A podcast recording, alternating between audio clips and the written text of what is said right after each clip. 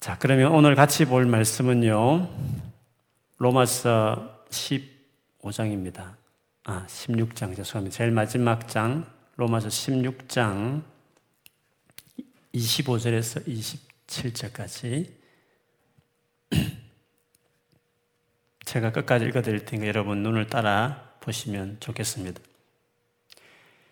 나의 복음과 예수 그리스도를 전파함은 영세전부터 감추어졌다가 이제는 나타내신 바 되었으며 영원하신 하나님의 명을 따라 선지자들의 글로 말미암아 모든 족속이 믿어 순종하게 하게 순종하게 하시려고 알게 하신 바 그 신비의 계시를 따라 된 것이니 이 복음으로 너희를 능히 경고하게 하심.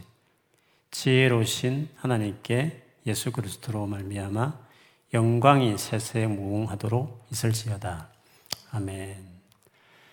다시 올 한해 믿음으로 기도로 승리하기를 어, 우리가 믿음으로 선포하고 같이 또 말씀 듣겠습니다.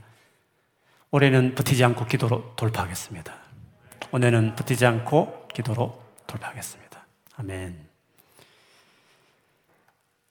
많은 사람들이 post COVID 코로나 바이러스 이후의 세상에 대해서 아마 관심들이 많이 있을 것입니다. 만일 이 같은 일이 한, 뭐 한 달, 두 달 정도였으면 뭐 끝나고 다시 옛날로 그냥 돌아갔을 것입니다.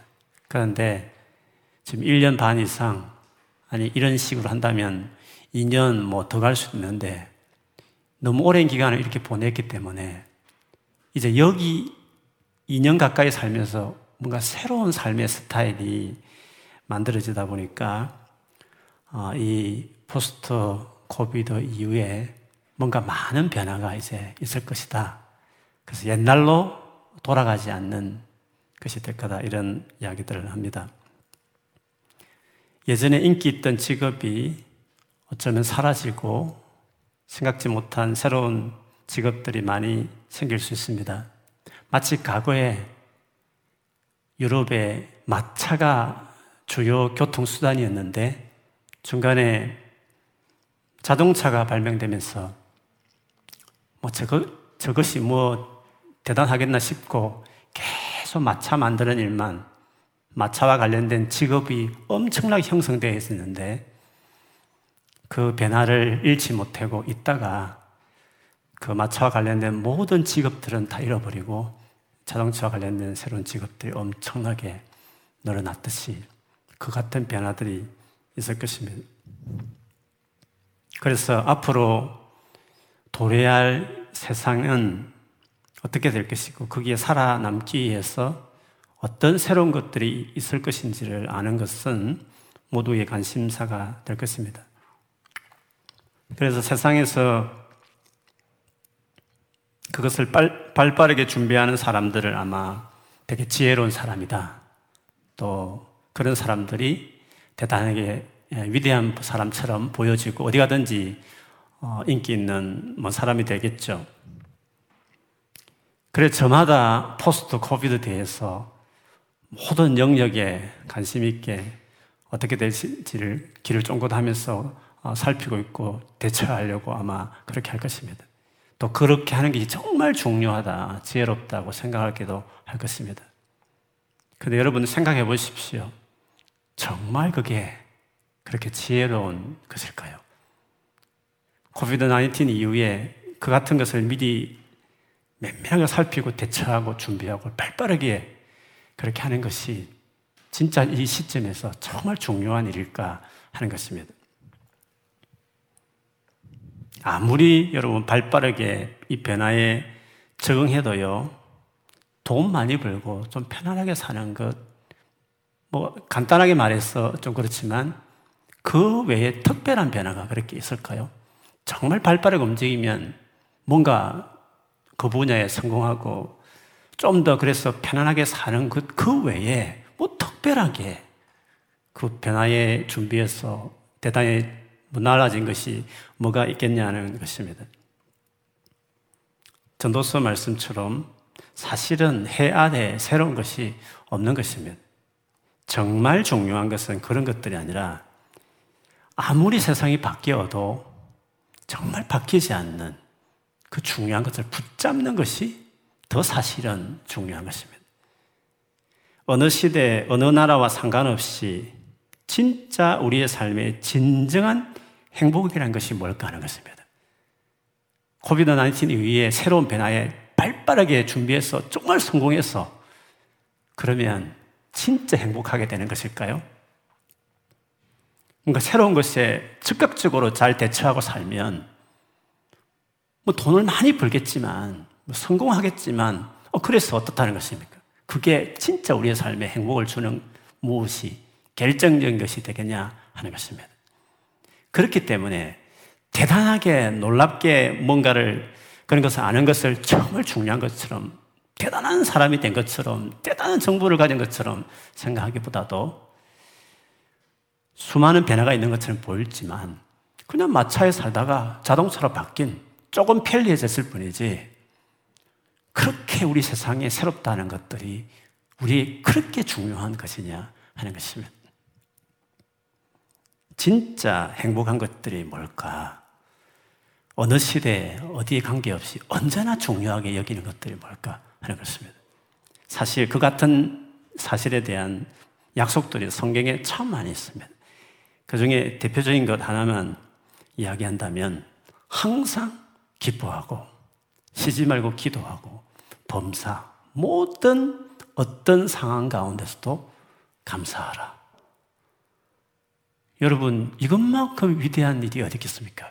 정말 이 같은 삶이 가능하다면 지금 코비드 19 이후에 대체하는 것보다도 항상 기뻐할 수 있는 삶이 있다면 모든 상황 가운데서도 감사하는 삶이 정말 있다면 그게 더 중요하지 않겠습니까?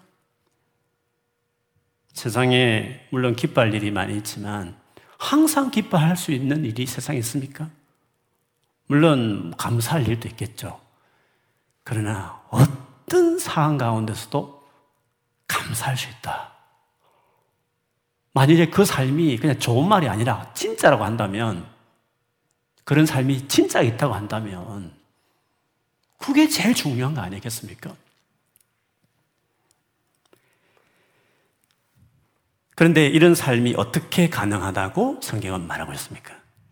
항상 기뻐하라, 쉬지 말고 기도하라, 범사에 감사하라. 그 다음입니다. 그 다음. 이것이 그리스도 예수 안에서 너희를 향하신 하나님의 뜻이니라. 그리스도 예수 안에 있으면 그리스도 예수 안에 있는 너희니까 그렇게 경험할 수 있으니까 그리스도 예수 안에서 너희를 향하신 하나님의 뜻이다 말씀하셨습니다. 그러면 비결이 뭡니까? 예수 그리스도 안에 있는 삶을 사는 것입니다. 그래서 세상에서 가장 중요한 것은 예수 그리스도 안에 있는 사람이 되는 것이다 하는 것을 우리가 필요합니다. 예수 그리스도와의 관계가 중요한 것입니다. 바울은 이것을 오늘 본문에 뭐라고 말하느냐 하면 나의 복음이다 이렇게 부르고 있습니다. 나의 복음 이렇게 말하면 다른 사람에게는 없고 자신에게만 있다. 물론 그런 뜻은 아닙니다. 왜냐하면 이어서 보면 이 모든 족속들에게 이 복음이 전파되어야 한다고 바로 이어서 말하고 있기 때문에 그렇습니다. 그럼에도 불구하고 이렇게 말한 이유는 복음이 마치 나의 것처럼 자신에게 너무 귀한 것이라는 고백이고 그렇기 때문에 자기 인생을 다 들여서 헌신 하고 있다라는 그 마음을 이렇게 표현한 것이었습니다. 그런데 여러분, 이 복음이 요구하는 것이 있습니다. 그래서 이어서 본문에 말하기를 나의 복음과 예수 그리스도를 전파함은 예수 그리스도를 전파함은 복음의 내용은 예수 그리스도입니다. 복음이 뭐냐라고 물었을 때 예수 그리스도로 설명될 수밖에 없습니다. 예수 그리스도를 통해서 모든 게 일어났으니까 그렇습니다. 근데 그냥 이렇게 끝나면 될 것을 전파한다는 전파를 지금 강조하고 있습니다. 오늘 본문에 어떻게 보면 이 전체를 이끌어가는 것은 이겁니다. 전파한다. 나의 복음은, 즉, 예수 그리스도를 전파한다. 라고 하는 것입니다. 왜 전파하는가? 그 이유를 사실은 알뜰맞뜻한 말로 쭉 이어서 설명합니다. 이것을 조금 정리해서 말씀드리면, 먼저는 왜 이 복음을 전파돼야 되나? 이것은 반드시 전파돼야 될 일인가 하는 것입니다. 그것은 이것이 영세 전부터, 오래 전부터, 세상을 만들기 전부터 하나님 안에 감춰졌던 일이었다는 겁니다. 하나님 안에 정말 중요하게 하나님이 마음에 두고 있는 영세전부터 감춰져 있을 정도로 중요한 일이었기 때문에 그렇다는 거죠. 그런데 이것이 구약시대에는 선지자들에게 주님이 하나님께서 그것을 예언하도록 명령을 했습니다. 너무 중요하니까 그 시대에 필요한 말뿐만 아니라 이 중요한 영세전부터 감춰졌던 이것들을 명령을 하여서 그것들을 일단 계시하라고 말했습니다. 근데 다른 구절들도 보면 알겠지만 선지자들도 이것이 이것이 무슨 의미인지를 연구했습니다. 무슨 말이냐면 자세히 알지 못하지만 뭔가 하나님이 중요한 것이라는 걸 알고 열심히 연구를 했다는 것입니다. 그런데 바로 그것이 이제 예수 그리스도 복음의 내용인 예수님이 오심으로 드디어 세상에 이루어지게 된 거죠. 드디어 하나님이 그 계획이 이제 성취된 것이죠. 그렇기 때문에 이제 예수 그리스도가 오신 이후에는 이 영원전부터 감춰졌었고 선지자들에게 명령할 정도로 중요한 일이었는데 이제는 그것도 이루어졌으니까 드디어 이제는 전파해야 될 시점이 되었다는 것입니다. 그래서 이것은 전파해야 될 중요한 일이 됐다. 바로 하나님께서 영원전부터 계획한 것들이 이제는 이루어졌으니까 이것은 전파해야 될 일로 이야기하는 것입니다.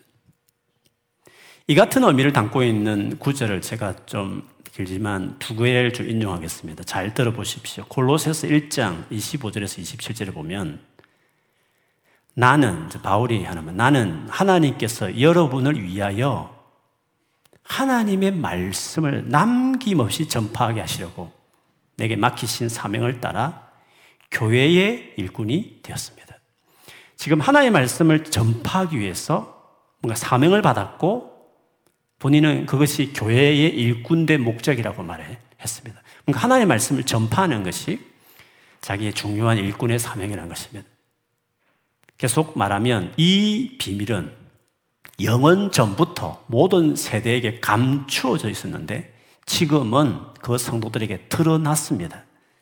하나님께서는 이방 사람 가운데 나타난 이 비밀의 영광이 얼마나 풍성한지를 성도들에게 알리려고 하셨습니다.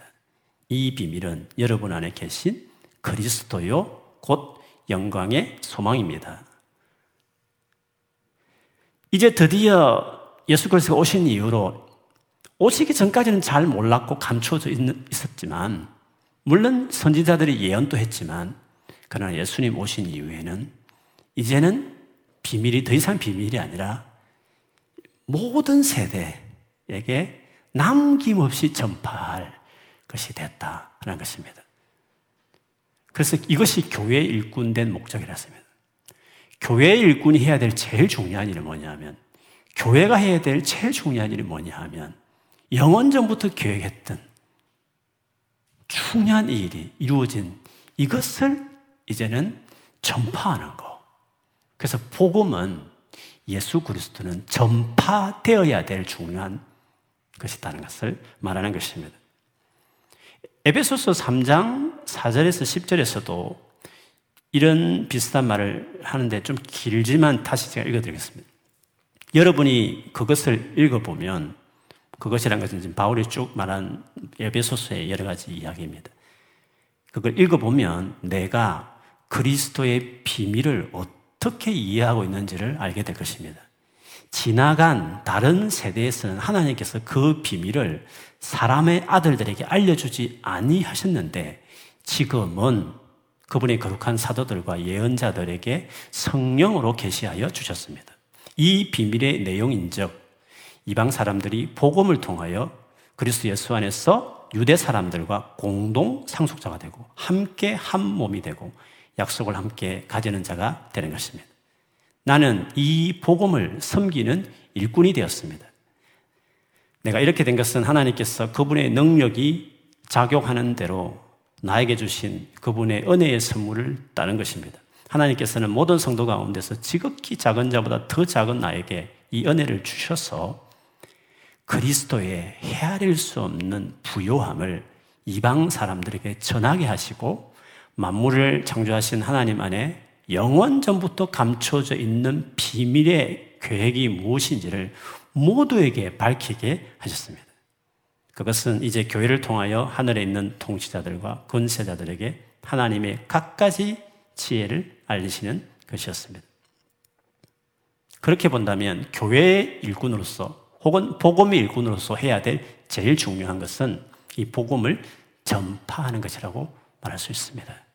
그래서 단순한 구제를 위해서 세운 일곱 집사였던 스데반도 빌립도 구제만 잘한 게 아니라 오히려 성경에 보면 구제 어떻게 했는 이야기 나오지 않고 스데반이 복음을 전하고 빌립이 복음을 전하면서 심지어 스데반은 돌에 맞아 죽는 일을 사도행전에 볼 수 있습니다. 여러분 우리가 교회 일꾼 할 때 그냥 교회 안에 있는 activity만 잘한다 생각하면 안 되고 교회 일꾼이라는 것은 교회라는 사명이 복음을 받아들인 사람이고 이 복음이라는 게 영원 전부터 감춰져서 드러내기 위해서 준비되어 온 것들을 먼저 발견한 그걸 먼저 믿은 공동체니까 교회 전체의 사명은 결국 이 복음은 감춰둔 것들은 드러낼 목적이 있었으니까 드러내야 되는 그 일이 제일 중요한 사명이니까 교회 자체의 사명은. 그리고 그 교회의 일꾼이라고 한다면 그리고 그 복음을 정말 받아들인 복음을 위해 사는 일꾼이라 한다면 전파함이 중요한 일이 당연히 되는 것입니다. 그러므로 이 복음을 어떻게 준비했는지를 알게 되면 그리고 드디어 이제는 드러나야 될 시점이 됐다는 것을 본다면 우리는 이 복음을 전하는 것이 정말 중요하다는 것을 알 수 있습니다. 더구나 이 전파하는 것이 왜 중요하냐면 하나님께서 이토록 영원 전부터 준비할 정도로 중요한 이 일을 혼자 그냥 다 하실 수 있습니다. 그런데 그렇게 하지 않으시고, 그리고 말 잘 듣는 천사들에게도 시키지 않으시고, 못나고 부족하고 겁 많은 우리를 통해서만 하시기로 결정했다는 것이 우리에게 더 어떻게 보면 부담이 되는 것입니다. 즉, 네가 전하지 않으면 아예 안 전하겠다. 내가 아무리 영원전부터 계획 아니지만 오직 나는 너를 통해서만 먼저 복음을 받은 복음의 일꾼과 교회 일꾼을 통해서만 전하기로 하나님이 결정했다는 점에서 바울은 나의 복음 말한 다음에 예수 그리스도를 전파함 이렇게 전파를 넣었던 이유도 복음 자체가 받아들인 자에게 전파됨을 요구하는 것이라는 걸 알았기 때문에 왜 이것이 전파함이 중요하냐 하면서 지금 영세전부터 있었던 구약시대를 흘러서 여기까지 왔기 때문에 그래서 전파하는 거다. 전파의 중요성을 하나님이 역사한 순서를 언급하시면서 이 복음이라는 것은 전파가 반드시 돼야 될 어, 일이다라는 것을 이야기하셨습니다. 이런 복음 전파하는 것이 얼마나 부담스럽고 사실 또 어렵지 않습니까? 하나님이 이것을 잘 아실 때도 잘 아실 텐데 불구하고 왜 그렇게 하시는 것일까요? 그거는 복음 전파라는 거는 이 복음을 전파하는 그 일은 하나님께서 영원 전부터 계획하셨던 그 일이 드디어 성취되는 마지막 순간입니다. 예수님이 실컷 돌아가셨지만 전하지 않으면 그 아무 소용없는 겁니다. 백신 아무리 개발하는 사람이 열심히 개발해도 안 먹으면 전달하지 않으면 그 개발이 아무 소용이 없는 겁니다. 그렇게 본다면 전파가 제일 마지막 그것을 성취하는 제일 중요한 행위입니다. 마라톤 보면 마지막 주자와 같은 일입니다. 그만큼 중요한 일이면 당신의 아들이 죽음이 헛되게 될 수도 있는 전파되지 않으면 헛되게 될 그 일인데 불구하고 그것을 하나님 직접 하지 않으시고 절대 불순종할 일이 없는 천사들에게 맡기지 않고 우리에게 맡겼다는 것은 이유가 있는 것입니다. 근데 그 복음 전하는 것들이 전해보면 알지만 기도도 할 수 있고 성경보도 할 수 있지만 찬양도 할 수 있지만 구제도 할 수 있지만 다 기뻐하시고 좋아할 일이지만 예수님 외에는 구원의 길이 없다고 외치는 그 말을 안 믿는 사람들이 그걸 좋게 들을 리가 없단 말이죠. 그러니까 복음을 전하는 것은 되게 어려운 일인데 어떻게 그 어려운 일을 그리고 정말 중요한 일인데 당신이 지금 영원전부터 계획한 마지막을 결과물을 내는 것 제일 중요한 일을 왜 당신이 직접 다 하지 않으시고 천사에게 시키지 않고 우리를 통해서 그렇게 연약한 부족한 그렇게 말씀도 잘 살다 살지 않는 게으르기도 한 제재끼일 수 있는 우리에게 우리만 통해서 하겠다고 이렇게 결정을 하셨냐 하는 것입니다. 이 놀랍고 중요하고 영광스러운 그 마지막 제일 영광스러운 이 순간, 이 모든 계획이 성취되는 그 마지막 지점에 있는 이 전파의 일을 하나님은 당신의 아들과 딸들에게 주고 싶었던 것이었습니다. 내 아들과 딸들이 그 열매를 따는 기쁨을, 그 마지막 주자의 영광을 우리 아들과 딸들이 얻게 하고 싶어서 당신 친히 같이 성령이 같이 하시면서 이 일에 같이 하자고 우리를 파트너로 불렀다는 거죠. 그래서 고넬료에게 천사가 나타나서 가라고 지시를 할수 있지만 그 천사가 고넬료에게 복음은 전하지 않는 겁니다. 오거나이즈는 할지 모르지만 천사들이 복음을 전하는 것은 베드로라는 예수 믿는 사람이 전하는 것입니다. 무슬림의 수많은 사람들이 꿈을 보고 꿈꾸서 한상을 보고 예수 믿는 사람이 많지만 예수에 대한 한상을 봤을 뿐이지만 정확하게 그 예수가 누군지는 그가 찾아간 교회 성도들을 통해서 그래서 예수를 믿는 겁니다. 천사는 꿈 정도로 꾸게 하지만 그분이 누구신지 왜 믿어야 되는지에 대한 정확한 복음의 내용은 결국 믿는 성도들에게 막혀 주시는 거죠. 왜요?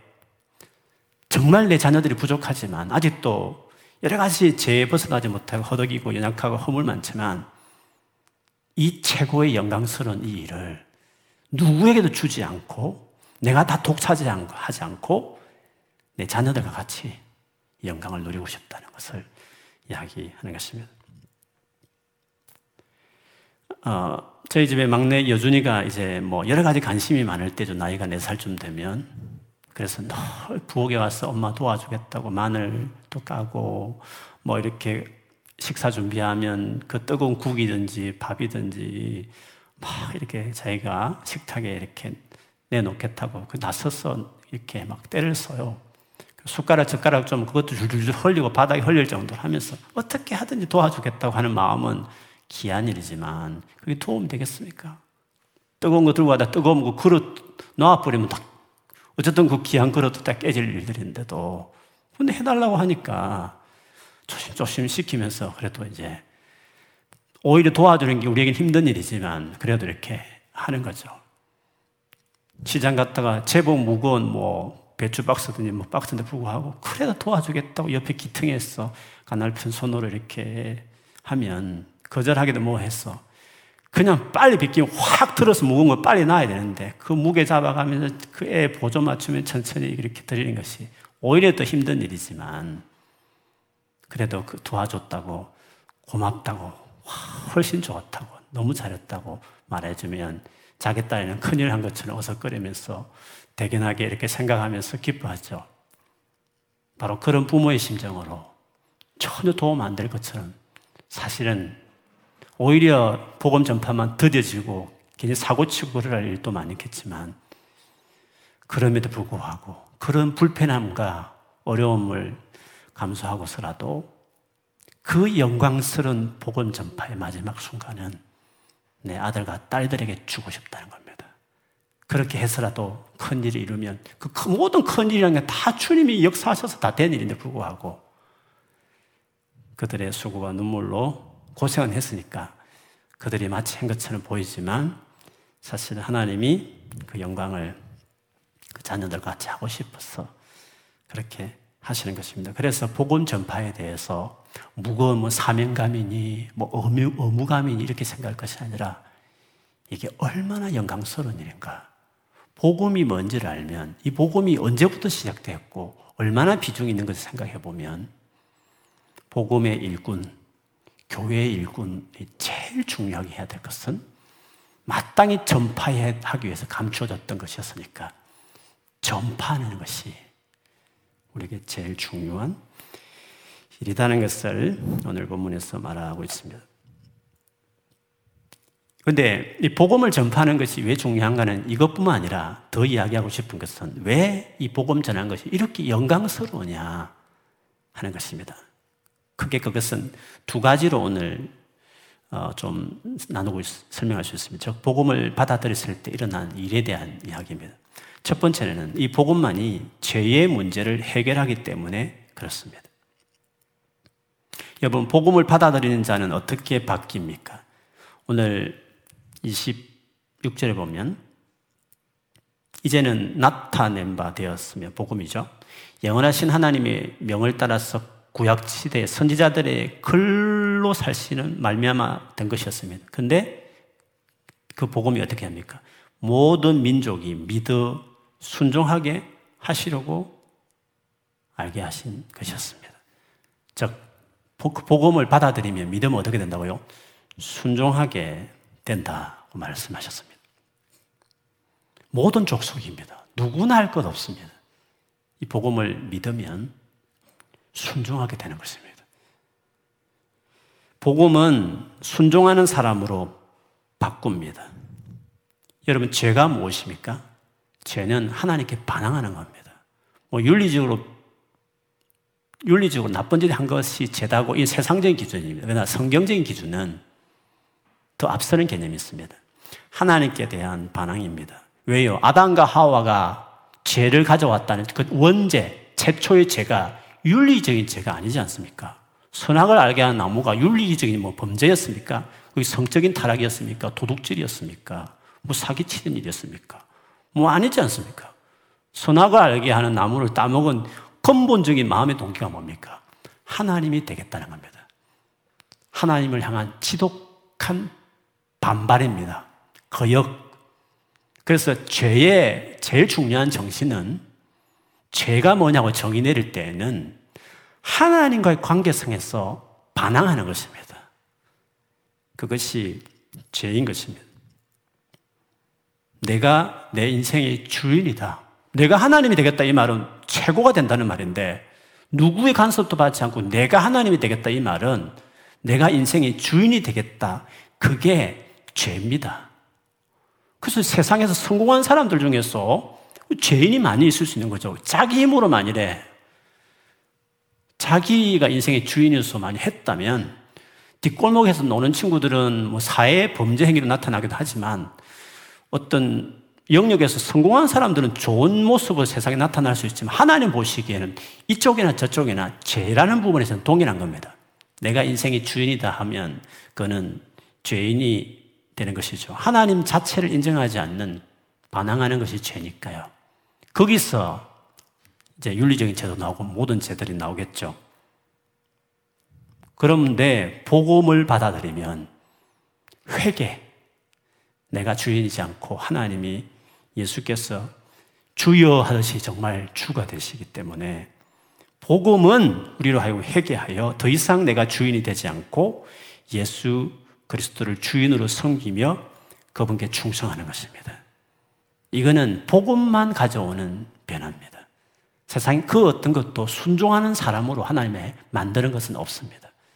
그래서 복음은 반드시 전파돼야 되고 복음을 받아들인 사람 한 사람도 예외 없이 순종하는 스피릿으로 바뀌어서 살아가게 되는 것입니다. 두 번째는 복음은 복음만이 우리를 견고하게 세워주기 때문에 그렇습니다. 그래서 오늘 26절 뒷부분에 믿어 순종하게 하시려고 알게 하신 바 그 신비의 계시를 따라 된 것인데 이 복음으로 너희를 능히 견고하게 하실. 이 복음으로 너희를 능히 견고하게 하실. 복음이 능히 견고하게 한다. 이렇게 말하고 있습니다. 세상에 우리를 흔들리게 하는 일들이 참 많습니다. 그 중에는 내가 스스로 도무지 감당할 수 없는 일도 있습니다. 그리고 세상에는 우리를 유혹해서 잘못된 길로 들어서게 하는 화려한 것들도 많이 있습니다. 그래서 아무리 다른 사람보다도 더 선한 동기가 있고 강한 의지가 있어도 뜻대로 그렇게 안 되는 일들이 많습니다. 우리가 아는 여러 가지 인물 중에서 누구보다도 의지가 강하고 하나님 뜻대로 살려고 했던 사람 말하고 하면 바울입니다. 바울이 예수를 믿기 전에 그 고백을 로마서 7장에 보면 내가 원하는 바 선은 하지 않고 도리어 원하지 않는 악한 일을 합니다라고 고백했습니다. 그래서 그 7장 끝물에 가보면 아 나는 비참한 사람입니다. 누가 이 죽음의 몸에서 나를 건져주겠습니까? 라고 탄식했습니다. 그러나 바로 이어서 말했습니다. 우리 주 예수 그리스도를 통하여 나를 건져주신 하나님께 감사를 드립니다. 물론 이 구절을 뭐 믿는 사람이 고뇌라고 말하지 뭐 하는 분도 있지만 그렇지 않습니다. 로마 7장을 잘 읽어보면 이는 안 믿는 사람들의 고뇌입니다. 바울이 율법 아래 있었을 때, 복음을 몰랐을 때, 열심히 율법대로 살아을 했지만 결국 겪는 절망을 거기서 표현한 겁니다. 그래서 복음이 아니고서는 아무리 바울처럼 그 좋은 하나님 말씀 율법을 지켜보려고 노력해도 원하는 선한 일은 하지 않고 악만 저지르는 정말 비참한 사람이다. 누가 건져주려 하는 고백밖에 안 되는 사람이 되는 겁니다. 그래서 아무리 바르게 싶은 건강한 정신이 있고 바울처럼 이렇게 불굴의 의지를 가진 사람일지라도 안 되는 건 안 되는 겁니다. 스스로 세울 수 없는 것입니다. 근데 어떻게 무엇이 우리를 견고하게 세웁니까? 우리 주 예수 그리스도를 통하여 나를 건져주신 하나님께 감사드립니다. 라는 마지막 바울의 고백 같이 예수 그리스도 바로 복음만이 우리를 견고하게 세워주는 것입니다. 그래서 골로새서 1장 27절에서 29절은 바울이 이 예수 그리스도는 근원적으로 죄에서 우리를 건져내지만 건져낸 다음에도 완전하게 견고하게 세우는 것도 예수 그리스도였음을 알았기 때문에 그는 평생에 예수 그리스도를 전파하는 것이 중요한 것을 알았습니다. 그래서 골로새서 1장 27, 29절에 보면 하나님께서는 이방 사람 가운데 나타난 이 비밀의 영광이 얼마나 풍성한지를 여기서 비밀이라는 말을 썼습니다. 그는 지금 일관되게 계속 똑같은 의미입니다. 감춰져 있었던 것이 드러났기 때문에 다 비밀인 겁니다. 예수님을 말한 겁니다. 이것이 얼마나 풍성한지를 성도들에게 알리려고 하셨습니다. 이 비밀은 여러분 안에 계신 그리스도요, 곧 영광의 소망입니다. 우리는 이 그리스도를 전합니다. 우리는 모든 사람을 그리스도 안에서 온전한 사람으로 세우기 위하여 모든 사람에 권하며 지혜를 다하여 모든 사람을 가르칩니다. 이 일을 위하여 나도 내 속에서 능력으로 작용하는 그분의 활력을 따라 수고하며 애쓰고 있습니다. 그래서 예수 그리스도를 전하는 것이야말로 사람을 근원적으로 구해내고 그 위에 단단하게 세울 수 있기 때문에 그래서 복음을 즉 복음의 핵심 예수 그리스도를 전파하는 겁니다. 바울은 나의 복음이라면 그리스도를 전파함, 전파함을 넣었던 것입니다. 나의 복음 예수 그리스도 이렇게 할 수 있는 건데 불구하고 나의 복음과 예수 그리스도를 전파함은 왜 전파해야 되느냐? 견고하게 하시는 일들이 되기 때문에 그렇다는 것입니다. 이렇게 계획하신 하나님, 예수 그리스도 통해서 이렇게 새롭게 하기를 계획하신 하나님을 바울은 마지막 절에서 지혜로운 하나님 이렇게 말을 했습니다. 지혜로우신 하나님께 예수 그리스도로 말미암아 영광이 새색 무궁하도록 있기를 원한다라는 기도며 영광을 돌리는 찬양적인 기도를 하고 있습니다. 많고 많은 호칭 중에 지혜로운 이 말을 넣은 이유가 있습니다. 하나님을 지혜로운 하나님이라고 불렀다는 것입니다. 복음을 통해서 예수 그리스도를 통해서 우리를 구원하고자 하신 이 모든 계획이 하나님의 놀라운 지혜란 겁니다. 감춰뒀던 건데 드러나게 된 지혜란 것입니다. 그래서 로마서 마지막 부분에서 바울은 지혜로우신 하나님께 영광을 돌리고 있는 것입니다. 사실 바울이 로마서 중간에도요, 유대인과 이방인의 구원 계획에 대해서 충분한 설명을 끝내는, 즉, 어떤 이론적인 마지막 장인 11장 끝에도 이 부분을 이야기했습니다. 유대인의 구원이 어떻게 이루어지는지를 물론 길게 설명했지만 끝에 가면 이방인이나 유대인이나 다 긍휼로 구원하기를 계획하셨다고 하신 그 구원에 대한 계획을 드디어 다 설명이 끝나면서 감격에 젖어서 바울이 찬양했던 오늘 본문 이 마지막 구절과 비슷한 찬양을 구원에 대한 이 복음에 대한 계획을 설명하는 11장 끝에도 이와 비슷한 말을 합니다. 하나님이 부유하심은 어찌 그리 크십니까? 하나님의 지혜와 지식은 어찌 그리 깊고 깊으십니까? 그 어느 누가 하나님의 판단을 헤아릴 수 있으며 그 어느 누가 하나님의 길을 더듬어 찾아낼 수 있겠습니까? 누가 주님의 마음을 알았으며 누가 주님의 좋은 자가 되었습니까? 누가 먼저 무엇을 드렸기에 주님의 담례를 바라겠습니까? 만물이 그에게서 나고 그로 말미암아 있고 그를 위하여 있습니다. 그에게 영광이 세세 있기를 빕니다. 아멘. 이렇게 했습니다. 그러므로 우리가 세상을 살면서 가장 반드시 가져야 할 지혜가 뭡니까? 코비드 19 이후에 무엇이 될지를 아는 게 그렇게 중요합니까? 대비하는 것이 그렇게 절대적이 우리에게 중요합니까? 그거 모르면 벌벌벌 떨려도 두려운 일입니까? 앞으로 세상이 어떻게 바뀔지 불안해 할 정도로 그렇게 그게 중요한 일입니까? 좀 돈을 많이 버는 것이 중요하지 않는 것입니다. 별반 다를 것 없는 것은 여전히 마차 탈 때나 자동차 탈 때나 더 좋은 비행기 개발된 시대나 우리 인간의 고뇌는 변함없는 겁니다. 앞으로 더 좋은 기술이 발견되어서 놀랍게 세상에 더 문명이 발전해도 여전히 그냥 문제는 문제로 있는 것입니다. 우리에게 진짜 중요한 지혜가 뭡니까? 우리를 진짜 바꾸고 내고 우리를 우리의 삶을 견고하게 하는 진짜 우리가 알아야 될 인포메이션과 정보가 뭡니까? 그것은 하나님의 지혜라고 말하는 지혜로우신 하나님이라고까지 고백할 수 있는 복음. 예수 그리스도. 하나님이 영원적부터 감추어가면서 명령하면서까지 예언자에게 말하고 마침내 자기 아들과 희생시키면서 우리에게 주신 이 복음이 우리가 어느 시대를 막론하고 초대교회뿐만 아니라 지금 이 시간에도 포스트 코비드에서도 역시 우리가 진짜 알아야 될 지혜는 예수 그리스도라는 것을 알 수 있습니다.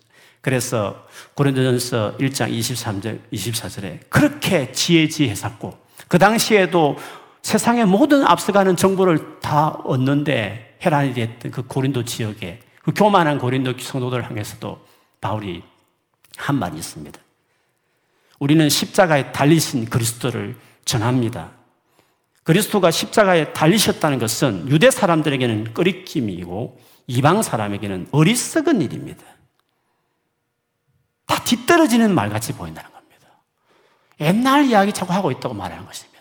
지금 시대 어느 시대인데 지금 지금 3차 문화 혁명 시대인데 지금 교회는 지금 뭐 하고 있느냐고 이렇게 구닥다리 같은 옛날 종교 이야기만 하고 있느냐고 말할지 모르겠습니다. 십자가의 복음이 어리석게 보고 밀어나고 진짜 바보 같고 세상 뒤떨어지는 말만 하고 있는 것 같이 보인다고 생각하고 있었다는 것이죠.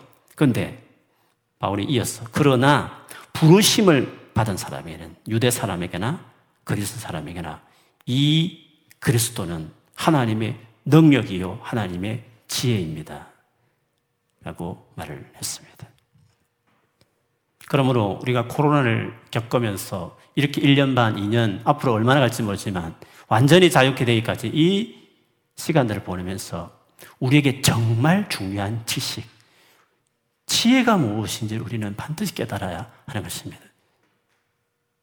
코로나 이후에 새로 등장하는 것을 빨리 깨달아서 빨빠르게 맞추어 가는 것은 세상적으로 지혜로울 수 있어요. 물론 할수 있으면 최선을 다해서 우리가 여기 천당이 아니니까 자기 영역에서 잘 알아서 잘 발맞춰 새로운 또 익혀야 될 주음도 익혀야 되고 뭐 새로운 익혀야 되듯이 또 새롭게 나오는 테크닉하게 우리 익혀야 될거 있을 거죠. 열심히 해야 됩니다. 그건 당연한 것입니다.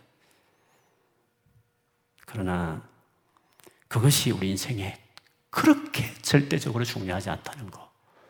거기 도태되고 떨어지는 것이 그렇게 두려워할 만한 일이 아니라는 거.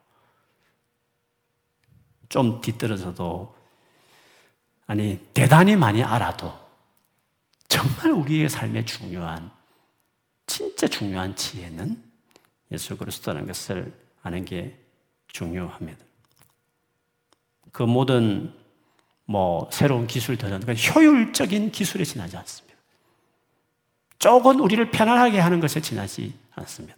그러나 근본적인 문제나 필요는 여전히 채울 수 없는 것입니다. 해 아래 앞으로도 비행기 타고 달나라 여행을 다니는 시대가 와도 그때도 똑같은 것입니다. 더구나 제2의 코로나 같은 것이 오면 post COVID 이후에 새롭다는 것도 또다시 다 구닥다리가 될 것입니다. 그래서 우리는 영원한 것, 제2, 제3 코로나가 와서 새 것을 헛것을 만들고 또 다른 새로운 것이 오고 또 온 것도 또 헛것, 또 헛것을 바꾸는 새 것이 온다 치더라도 오히려 이런 코로나를 통해서 깨달아야 될 것은 진짜 영원한 것이 뭔가 흔들리지 않는 것은 성경에서 그렇게 약속하고 있는 오늘 본문에도 견고하게 능히 견고하게 하실 그것은 복음이구나. 복음의 핵심이신 예수 그리스도 안에 거하는 것이구나. 이것을 아는 것이 진짜 지혜로운 사람이 되는 것이구나 하는 것을 분명히 우리가 해야 하는 것입니다. 그렇기 때문에 우리의 기도 가운데 제일 많은 중요한 기도가 있다면 이 지혜를 알게 되기를 이 감춰져 있던 하나님의 이 지혜를 이제 드러난 시대였으니까 지금 전파되는 시대고 가르쳐주는 시대였으니까 그것들을 내가 열심을 다해서 알아가고 진짜 내 삶을 견고하게 해줄 유일한 이 지혜 대신 예수 그리스도를 알게 해주세요. 통찰력을 구하는 기도. 주님, 이거를 알게 해주세요. 지혜로우신 하나님. 그 지혜가 예수님이신데, 지혜로운 하나님이요. 그 지혜를, 지혜의 핵심이시고 중심이신 예수 그리스도를 알게 해달라는 기도가 우리의 기도에 중요한 일이 되어야 되는 것입니다. 그렇게 되면 그 지혜를 알면 알수록 더 순종하는 사람이 되고 지혜를 알면 알면서록 우리의 삶은 더 튼튼하게 견고하게 되어서 이런 상황 가운데서도 더한 어려움이 있더라도 우리는 흔들거리지 않고 항상 기뻐하고 모든 상황 가운데서도 감사하는 왜? 그리스도 안에 있으니까. 그런 사람으로 살게 되는 것입니다. 그리고 그걸 맛보았기 때문에 이 예수 그리스도를 전하는 것이 가장 지혜로운 삶이고 중요하고 영광스러운 삶이라는 것을 알고 평생에 앞으로 어떤 세상이 있고 앞으로 어떤 수많은 중요한 일들이 있다고 세상에 많은 사람들이 말을 하지만 모든 시대에 걸쳐 제일 중요한 일은 최고의 지혜이신 예수 그리스도를 모든 족속에게 전하는 것이 말로 가장 지혜로운 삶을 살아가는 사람이다 하는 것을 우리가 기억해야 될 줄 믿습니다. 그러므로 여러분의 기도 안에 이 같은 기도가 많기를 그런 기도 응답이 이루어지기를 그 결과로 여러분 삶이 더 견고해지는 영광스러운 삶으로 나아가게 되기를 오늘 마지막 로마서의 이 기도처럼 이런 기도가 우리의 기도가 되기를 주의 이름으로 축원합니다. 아멘.